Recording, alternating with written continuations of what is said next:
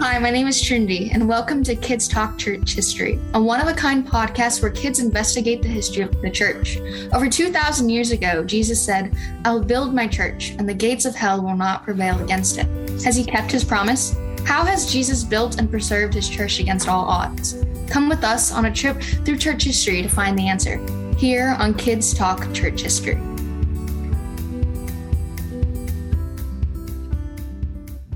On March 9th, 1522, some people met for dinner at the home of Christoph Froschauer, a printer from Zurich, Switzerland.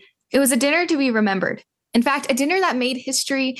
It was a season of Lent, a period of 40 days before Easter, when Christians who lived in Western Europe were supposed to avoid eating meat as a sign of sorrow for their sins. But what did the Froschauer serve? Sausages. Find out what happens next in this exciting episode of Kids Talk Church History. I'm Trinity, I'm 16. I live in Charleston, South Carolina. And I'm Christian. I'm 14 and I live in Charleston, South Carolina. I'm Linus. I'm 13 and I live in San Diego, California. Okay, so what happened to all those people in the story? Well, in those days, breaking church laws was a crime, so they all went to jail. Shouldn't they have known that they would go to jail? Or why would they eat the sausages? I read that Froschauer was concerned that his employees, who were with him at dinner, were exhausted after finishing a long printing job and needed some good nourishment. Also, Froschauer didn't think eating sausages was a sin because the Bible doesn't tell us not to eat meat during Lent. In fact, it doesn't even talk about Lent. But did they ever get out of jail? I'm not entirely sure about that but a priest named Ulrich Zwingli was present at the dinner, but didn't eat the sausages, spoke from the pulpit in the Froschauer's defense. He said that even if the Jews fasted on certain occasions, God never made it mandatory, and the church should not impose any rules that God never made. Other people were already thinking that way, so they liked Zwingli's sermon, and soon a reformation started in Zurich. That was only five years after Luther nailed his 95 Theses to the church in Wittenberg if Zwingli had given that sermon earlier, we might celebrate the Reformation by eating sausages on March 9th. Yeah, we can still do that. Um, I think this episode is going to air on February 12th. And so there's still time for our listeners to organize a sausage fest in Froschauer's and Zwingli's honor. February 12th is also close to Valentine's Day, but I don't think it really coincides with this. Yeah, actually, Zwingli married before Martin Luther did, at a time when he was still considered a Roman Catholic priest. So many people gossiped about him. But his wife, Anna Reinhardt, deserves an episode too because she was a widow with three kids when she met Zwingli and was soon left a widow again with three more kids. And so she had six altogether. But she worked a lot to support the Reformation in Zurich. And I've read that one of her daughters, Regula, opened her home to refugees who came from England to escape persecution from Queen Mary. And that's a story for another time, right? I think that regula means rule in Latin. Yeah, that's kind of an unusual name, but then again, mine is also unusual. Mine doesn't sound usual either, but anyway, I've never met anyone named Rule.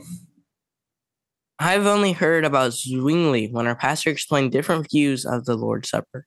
Yeah, Zwingli actually disagreed with Luther on the Lord's Supper. Luther didn't follow the Roman Catholic teaching that the bread and wine actually became the body and blood of Christ, but he still thought that Jesus was present with the bread and wine. We can ask our expert to explain it because it's a little complicated. I know that uh, Luther and Zwingli met each other and that they agreed on pretty much everything except for the Lord's Supper. Yes, and then Zwingli died young, so then they couldn't discuss it anymore. He died in a battle, right? Yeah, he as a chaplain. That's like a pastor for the troops. We have a chaplain at our church. At the time of this recording, he's in Japan. So do we. Um, but we also have a lot of questions about Zwingli. We um, we have a great expert to help us. We have Reverend William Boekestein, pastor of Immanuel Fellowship Church in Kalamazoo, Michigan, and author of a lot of books, including two on Zwingli. He actually he's actually the father of one of our Kids Talk Church history hosts, Mina. Reverend Boekestein, thank you so much for taking the time to join our podcast. Well, thanks for the invitation. I'm really glad to be with you. You you guys all listed your ages. I don't have to mention mine, do I? no, okay. no, you don't. You're you're good. Um, so you've heard our short conversation about Zwingli. Do you have anything that you would like to correct or maybe add to that?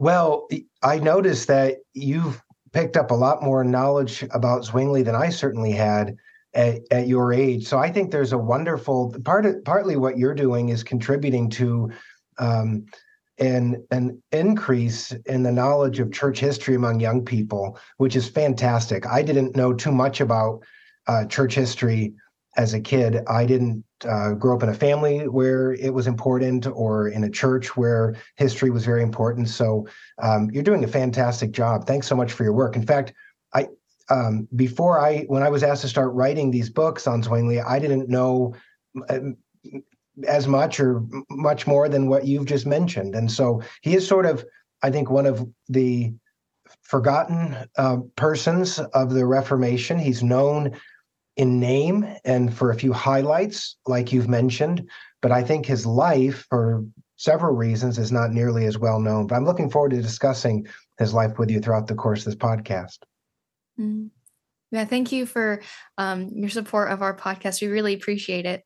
Um, we didn't say too much about Zwingli's life because you're the one who's done all the research okay. about him. Can you give us another short summary of his life?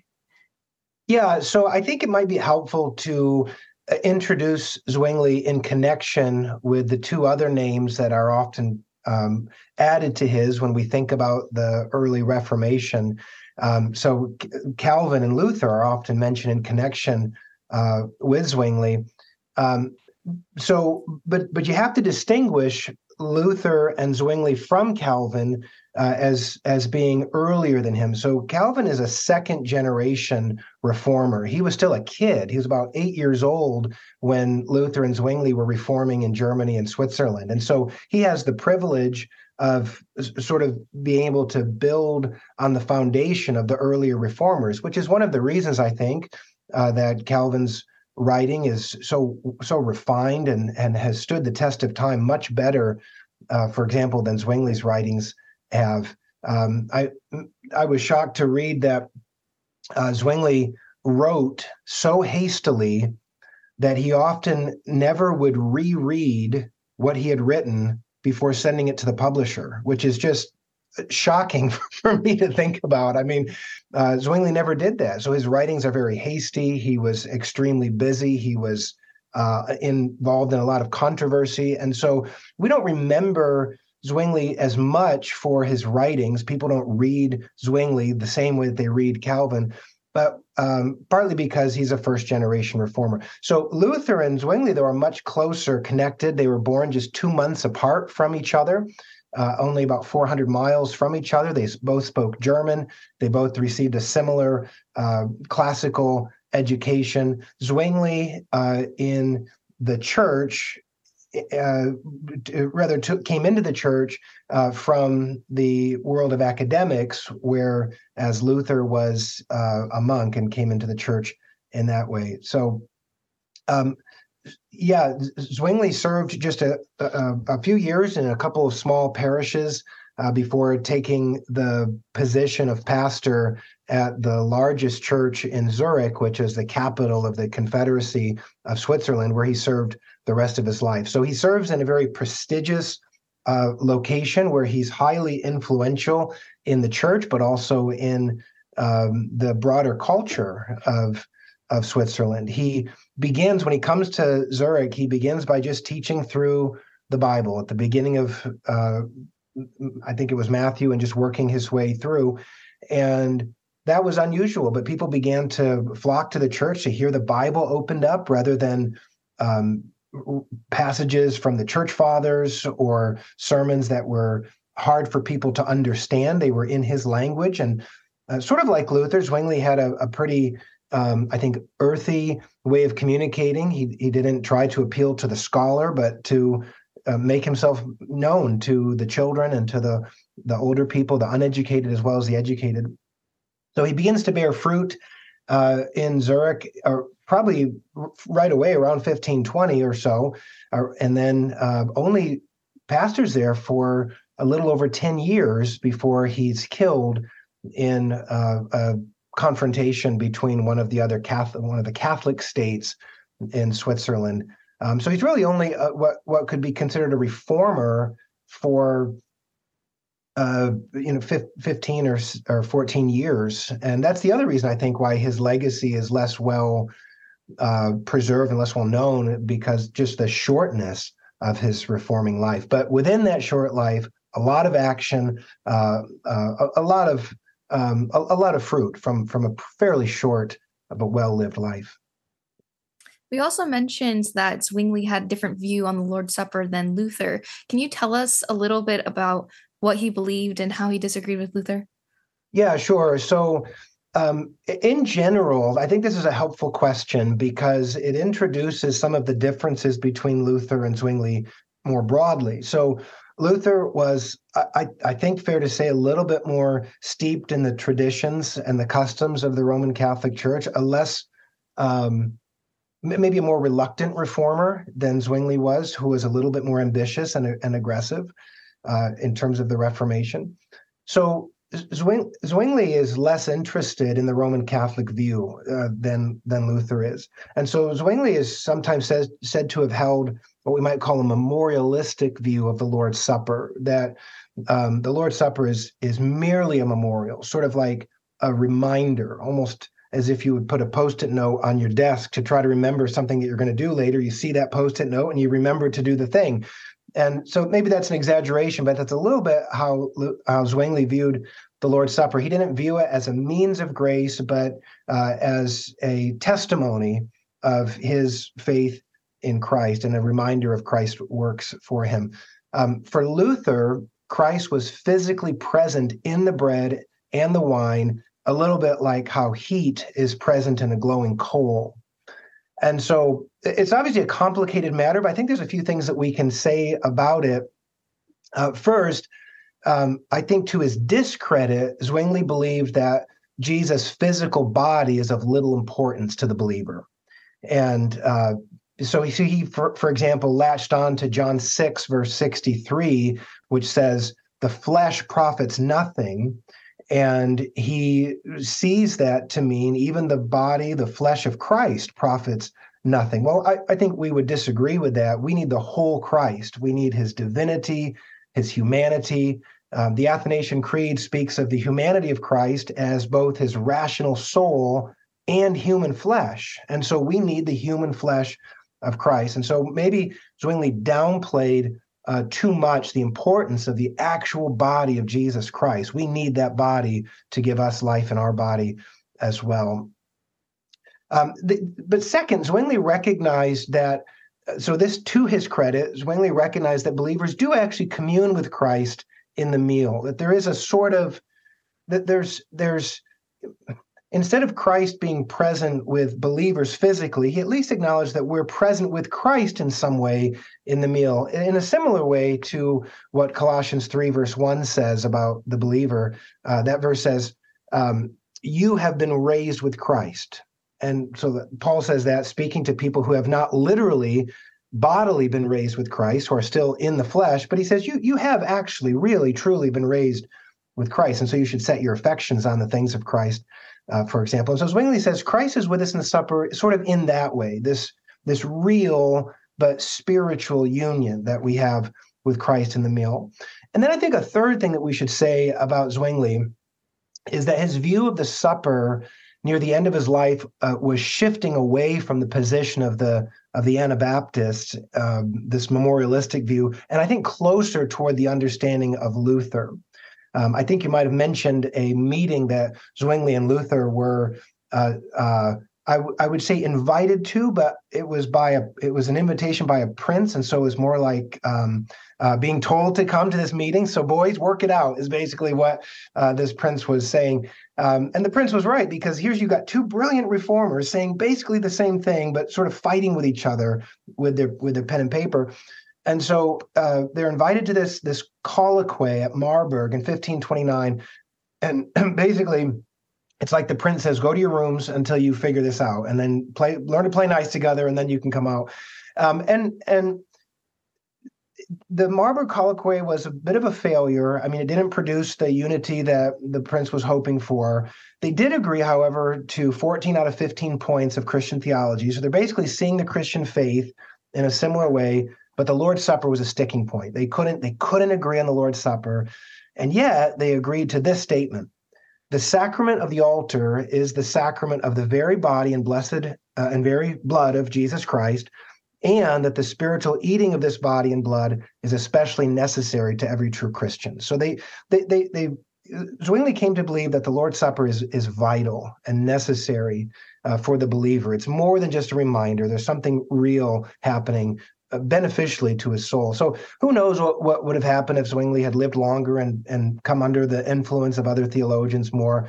But I do think there's good movement uh, near the end of his life toward a position um, that at least acknowledges uh, that something is happening to us, for, uh, that God is feeding us with Christ, His body and blood, um, not physically by eating it, but through faith uh, in in Christ Himself. So this kind of relates to your last point, but when they met up with each other, uh, I know that they had the same ideas about grace and salvation. Well, Zwingli had the same ideas about that as Luther did, but he never read Luther. Is that true? Well, it's probably not true. Uh, certainly not by 1529. It's not true.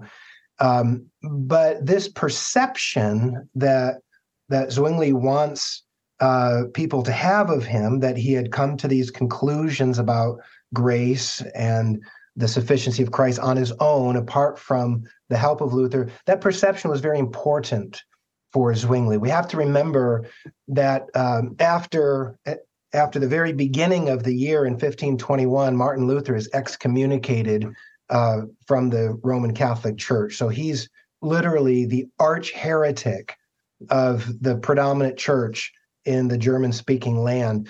And so it was definitely not in Zwingli's favor to be seen as a Lutheran. And so he's um, perhaps a little unfairly, he distances himself from Luther. He uh, so throughout his life, as you suggest, he vehemently maintained that the Lord led him into reforms before Luther was well known in Switzerland, and so. Um, I, I think it's fair to say that Zwingli felt the need to exaggerate his disassociation from Luther for uh, political reasons. Um, so certainly he did read Luther. Uh, but how early did he read Luther? That's a question that's worth considering. Uh, many scholars date the start of the Reformation in Switzerland to 1516, so that's a year ahead of the German Reformation. There's really nothing that that uh, Zwingli would have read or profited from by Luther prior to 1516, and so in in some ways, uh, Zwingli does come to Reformed ideas independently of Luther, at least early on. There's no evidence that he's carefully studied Luther's writings prior to 1521. So he, he, so but that ought not surprise us. In other words, if if we believe as as Protestants, as reformers, that um, that the Protestant Reformation really is just a recovery of biblical doctrine, then the fact that there's overlap between what Luther discovers and what Zwingli discovers at around the same time is not that surprising. Um, th- add to that the fact that uh, around the you know the 15 teens and 1520s, uh, the the time for Reformation was ripe in the in the uh, Roman Catholic world. There had been uh, forerunners of the Reformation making gains. People were uh, un- uneasy with decisions coming out of Rome and and growingly growing increasingly uh, so and and so what, what you have in Zwingli is is basically he begins career, his career as as a biblical humanist but he transitions to becoming a, a biblical theologian um, for a lot of reasons and and they're not all owing to Luther there are circumstances in Zurich.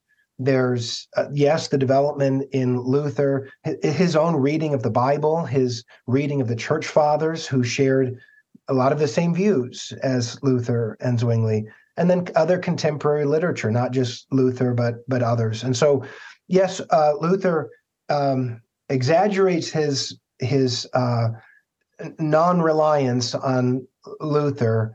Uh, there was some drawing from Luther, but probably not very early on in Zwingli's ministry. So, uh, about your books on Zwingli, I know that you've written one that's for adults and one for children. Can you explain them a little bit more? Yeah, sure. The children's book is in the Christian Focus Trailblazers series, which you may know about. It's a wonderful series with with uh, dozens and dozens of books in it. Um, that book is suggested for elementary to middle or early high school. Uh, so, roughly from eight to fourteen, younger kids will have the book read to them, and older kids will read it themselves. It, it's definitely more conversational than the bite-sized biographies book that I've written for adults. Um, and and I think that conversational tone uh, is uh, uh, makes it one of my favorite books that I've written. Um, I've imagined the dialogue between Zwingli and his friends, and Luther and his wife and children, and so on.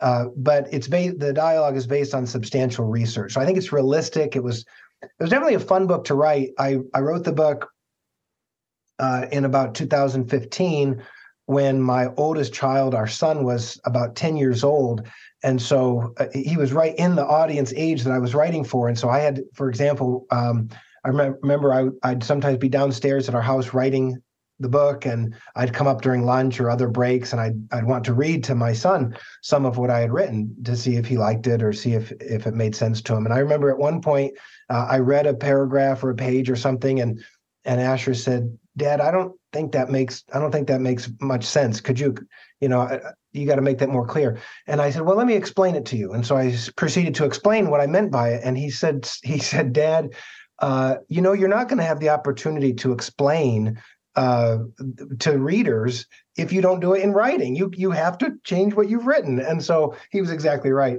Um, anyway, so it was, it was a fun process. Uh, I think I was able to put a lot more emotion into the children's book by the addition of dialogue and projecting the thoughts and feelings of the characters.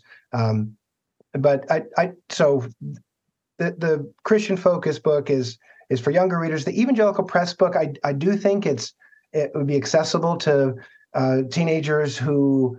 Uh, well, I guess it depends on on, on your reading level. Um, it's longer, uh, thirty eight thousand words or so compared to twenty nine thousand, so not tremendously longer.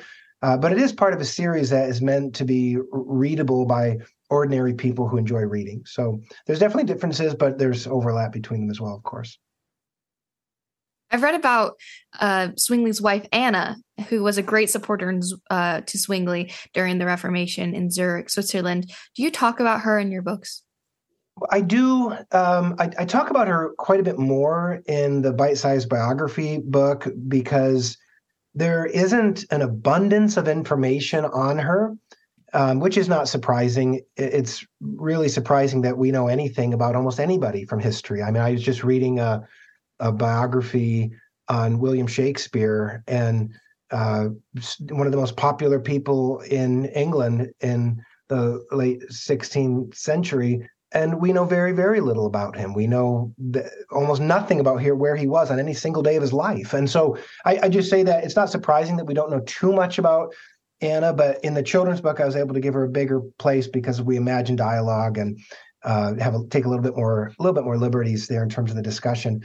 Um, but we do know some things about her. We know that she was a member of the church that Zwingli pastored in Zurich. So uh, she had the uh, uh interesting, awkward uh, situation of dating her pastor, but but it was far more awkward for her in her day because you have to remember that Zwingli is a priest. Even even after there's a, begun a drift from the Roman Catholic Church and priesthood, he's still he's still a priest. And um, so Anna's a widow, a member of uh, his church that he pastors, as you, you mentioned, had um, uh, children from her previous marriage.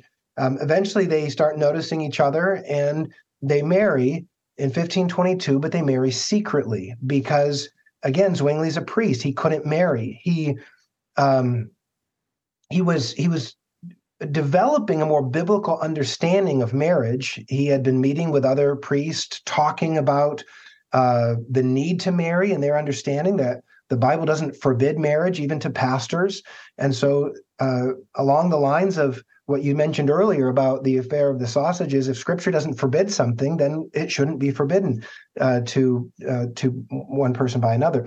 And so they, uh, some of the priests get together and write a letter to their higher ups to ask for permission to marry, and that isn't granted, uh, and it doesn't look like it's going to be granted. And so they they do finally. So they marry in secret in 1522. They finally do. Uh, uh, have a more public, open um, reception in 1524.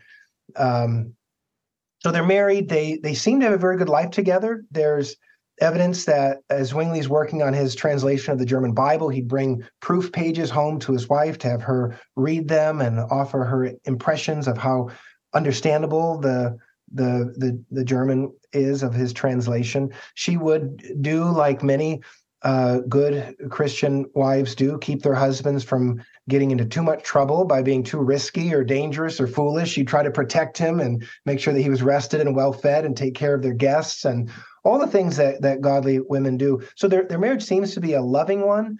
Um, there just isn't a, a, tremendous amount of actual uh, uh, evidence about about her person her personal life. I was wondering, since we've been talking about Zwingli, what is your favorite story about Zwingli's life? Well, I think one is you've you've mentioned uh, the affair of the sausages. It's um, it's it's it's interesting. I mean, it, you, you wouldn't think of of uh, of eating sausages as being a big deal. That wouldn't it wouldn't put people in jail. It wouldn't uh, get get people. It wouldn't force a minister to write uh, to write a sermon and publish a, a book booklet about it. But of course, as you mentioned, I think it was it was eaten during Lent, and in uh, at that time, the Roman Catholic Church forbade the eating of of, of meat during Lent, and um, Zwingli, interestingly, I think, as you mentioned, he doesn't actually eat the sausages at the event. I think maybe out of sensitivity to his public position, maybe maybe demonstrating some caution and wisdom. Um, but he certainly steps in to defend those who had eaten the sausages because he says they haven't broken a crime of God. And so you shouldn't say they've broken a crime according to man either. And so, interestingly, Zwingli preaches a sermon uh, after this event, lauding the believer's liberty from the doctrines of men. And that sermon itself was uh, was illegal because the city had earlier banned controversial preaching, and so uh, and, and Zwingli had done a pretty good job of trying to respect that ban against controversial preaching, but he finally realized this is controversial, but I can't avoid it. And I think we would recognize as well that um, even though in our churches today we don't strive to be controversial or to you know constantly be exciting people or am- animating people uh, against those of other positions. There are situations that we that we just naturally bump up against in life and in the bible uh, that will be controversial and we have to speak to those things. Not just ministers but um, kids at school or kids in their in their social lives. You you uh, we, we don't strive to be controversial, but like Zwingli, when the time demands it, we have to be controversial. So he was, and in time, this also contributed to Reformation in the city. Can you explain why Zwingli went to war? And also, was that a religious war that he went to? Yes, uh, this is a very important question because one of the few things that people can say about Zwingli, if they don't know too much about him, is that he was a warrior and that he died in battle. And that that assumption is only partly true. He did die in battle, but he was not a warrior, and uh, he wasn't a deliberate fighter. He he did participate in war on several occasions, not just the war that uh, in which he lost his life in 1531. Um, but but he goes to battle for different reasons than people might assume. So, so first of all, it's interesting that Zwingli actually rose to popularity and uh, notoriety through his early preaching against the practice that was common at his time of Swiss men selling out their military services to other leaders. Uh, so he preached against mercenary soldiering. So the Swiss were known as good warriors, and whether it was the Pope or some other leader, they would hire Swiss men to go fight for them in battles that really didn't belong to them. It wasn't to defend their homeland or to you know, defend their honor or anything like that. And so Zwingli preaches against this. He says, he says, look, f- soldiering um, may be necessary at times, but don't sell yourself out to be a soldier. There are other occupations that you could take up. Uh, fighting foreign wars uh, creates multiple social problems. It violates the spirit of Christianity and so on. So interestingly, Zwingli actually becomes uh, well known not for his fighting, but for his fighting against fighting, for his writing against fighting. So he's not. Um, he was he he was not a pacifist uh, he, so he wasn't against war, but he was certainly against unnecessary fighting. Uh, and then later in his life, he writes a pamphlet to one of the Swiss states on the evils of warfare. He encouraged his parishioners to take up more constructive occupations, um, while, of course, uh, allowing them to defend their families, defend their territories against foreign invaders, and so on. So he's not against war, but he says make sure that you have a good reason to go to war. And then, um, of course, the, the, complicating factor here is that he himself does go to war, uh, but he goes in the capacity of a pastor and as a chaplain. And so, essentially, what you have in Switzerland at this time, certainly in, in Zurich and in the places that he had been previously, uh, was there there was no standing army. So it's a volunteer army, or it's a it's an army made up of the citizens that go to war when necessary, as needed.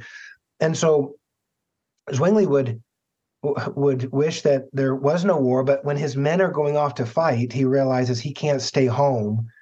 Uh, he needs to go with his soldiers. He needs to encourage them. He needs to be a chaplain to pray for them, to uh, to help them through their fears and confess their sins, perhaps as they're about to go to their death. And so he uh, he does go to war. He does die in battle, and and ironically, the, the last battle that he goes to in which he dies, he actually does argue for. So he argues to the to the Zurich Council to go to war, but he does so as an alternative to um, the other plan of the city council, which was to continue an embargo uh, against the other states that were more Catholic. So the city council was withholding food and other materials from these other Catholic states. And Zwingli says this is cowardly. If we're going to, you know, if we need to assert our rights here, let's do it not by starving ordinary citizens, but by going into uh, uh, full, uh, full, full warfare. Um, and so, so yes, it, it's interesting. You know, I I had the privilege of going to Zurich as I was researching one of these books, and you go into the city square of Zurich, and there's a picture of of Zwingli holding a Bible in one hand and a, and a long sword in the other. And it sort of gives the impression that that was his life, that he, you know, was reading the Bible in one hand and fighting battles with a sword in the other hand. It, it really isn't accurate. It really just is a symbol, I think, perhaps, of, of his death. So uh, I, I know you've written other books for children. So could you list them for us? And if you have a favorite? Sure. So, four of my children's books are part of a series on the Reformed Confessions. And so, Faithfulness Under Fire is the story of Guido de Bray, uh, who wrote the uh, Belgic Confession. So, it's about his life and that confession. The Quest for Comfort is the story of the Heidelberg Catechism. The Glory of Grace is the story of the Synod and Canons of Dort. And Contending for the Faith is the story of the Westminster Assembly. I wrote that book with Dr. Joel Beeke. Um, I also wrote a church history coloring book called A Colorful Past. Uh, so there's at least one coloring sheet on church figures from every century of the New Testament church age, from the Apostle Paul to Machen. And um, so that's I I uh, I think that's a helpful book in the sense that it it tries to tell the story of the New Testament church age in in brief, of course, but through the lives of these characters that young people can color and you won't get too many chances in your life to color a, a person being burned at the stake. And so uh, this is this is a rare book in that sense. Uh, and then finally, my my uh, best day of the week is a book about the Lord's Day and about the beauty of worship, uh, even for children. Trying to walk through young readers uh, the about what Sunday is for and how we honor the Lord. Uh, it's probably my favorite book of all my children's book. It it, it took about a dozen years to get from the idea to early drafts to uh, publisher rejections and finally acceptance to finally a finished book. And so, in that sense, it has a lot of memories for me. And, and uh, so we wrote it for young children, which my children were very young when we started when I started working on the book, and then they got a little older by the time the book was published. But I think the artwork's fun. The theme is important. So, um, yeah. Yeah, I've I've uh, I've heard of that Sunday book. I can see why it could be important, especially to younger kids who don't understand why they're going to church. Yeah, no, you're exactly right, Linus. We we want uh, we want to know um, what we what we ought to believe, but also why. And so there's questions in the book that little children would ask, and you know, we rec- I recognize that even the book, there's some habits, some Saturday night habits, and some Lord's Day habits that are not going to be the same in every family. But we we we ought to communicate to our children. Our children ought to ask good questions. Why do we do this, Mom? Why do we do this, Dad? And and uh, so that way we're we're, we're informed about what we're doing uh, rather than just going through motions. So unfortunately, our time is coming to an end, and I wish it didn't have to because this has been very interesting. But we have two questions that we ask all of our guests. The first is How did you become interested in church history? And if you could meet anyone from the time of the Reformation, who would it be? Well, those are fun questions. I'll be short with them.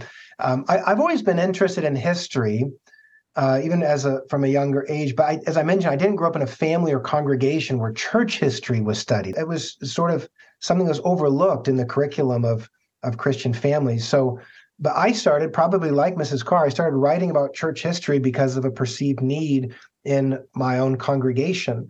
Uh, we, I was pastoring in my first church and in my second church as well, uh, a congregation that's historical. We value the insights of those who have gone before us. We teach a historical faith. And so, as I taught through the Reformed Confessions, I wanted our children to have pictures in their minds that offer a setting for the truths that we're teaching uh, that we're teaching. And so um, I, am thankful that it has benefited not only the local church but also the, the churches outside of that church. And also adults have said uh, you know there's a lot of things i didn't know about our the history of our confessions that you were trying to teach to our children. And and then the other question who would i like to meet from the reformation time? That's a really hard one. Um, I'm, I'm hopeful to meet uh, meet all of them one day.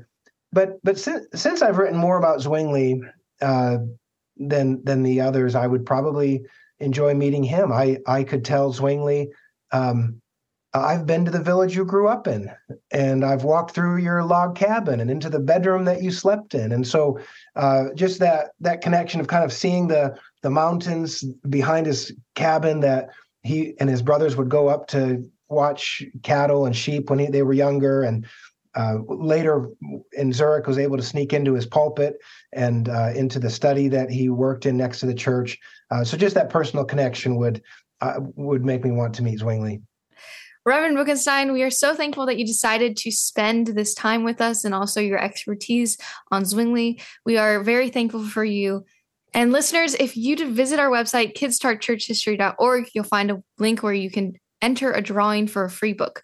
This time we are giving away Reverend Boekestein's book or Zwingli, Shepherd Warrior, where you can find more about this great reformer. While you're on our website, check out our past episodes, special news, recommended readings, and more. In partnership with the Alliance of Confessing Evangelicals, and on behalf of my co hosts, Christian and Linus, I am Trinity. Thank you for listening to Kids Talk Church History.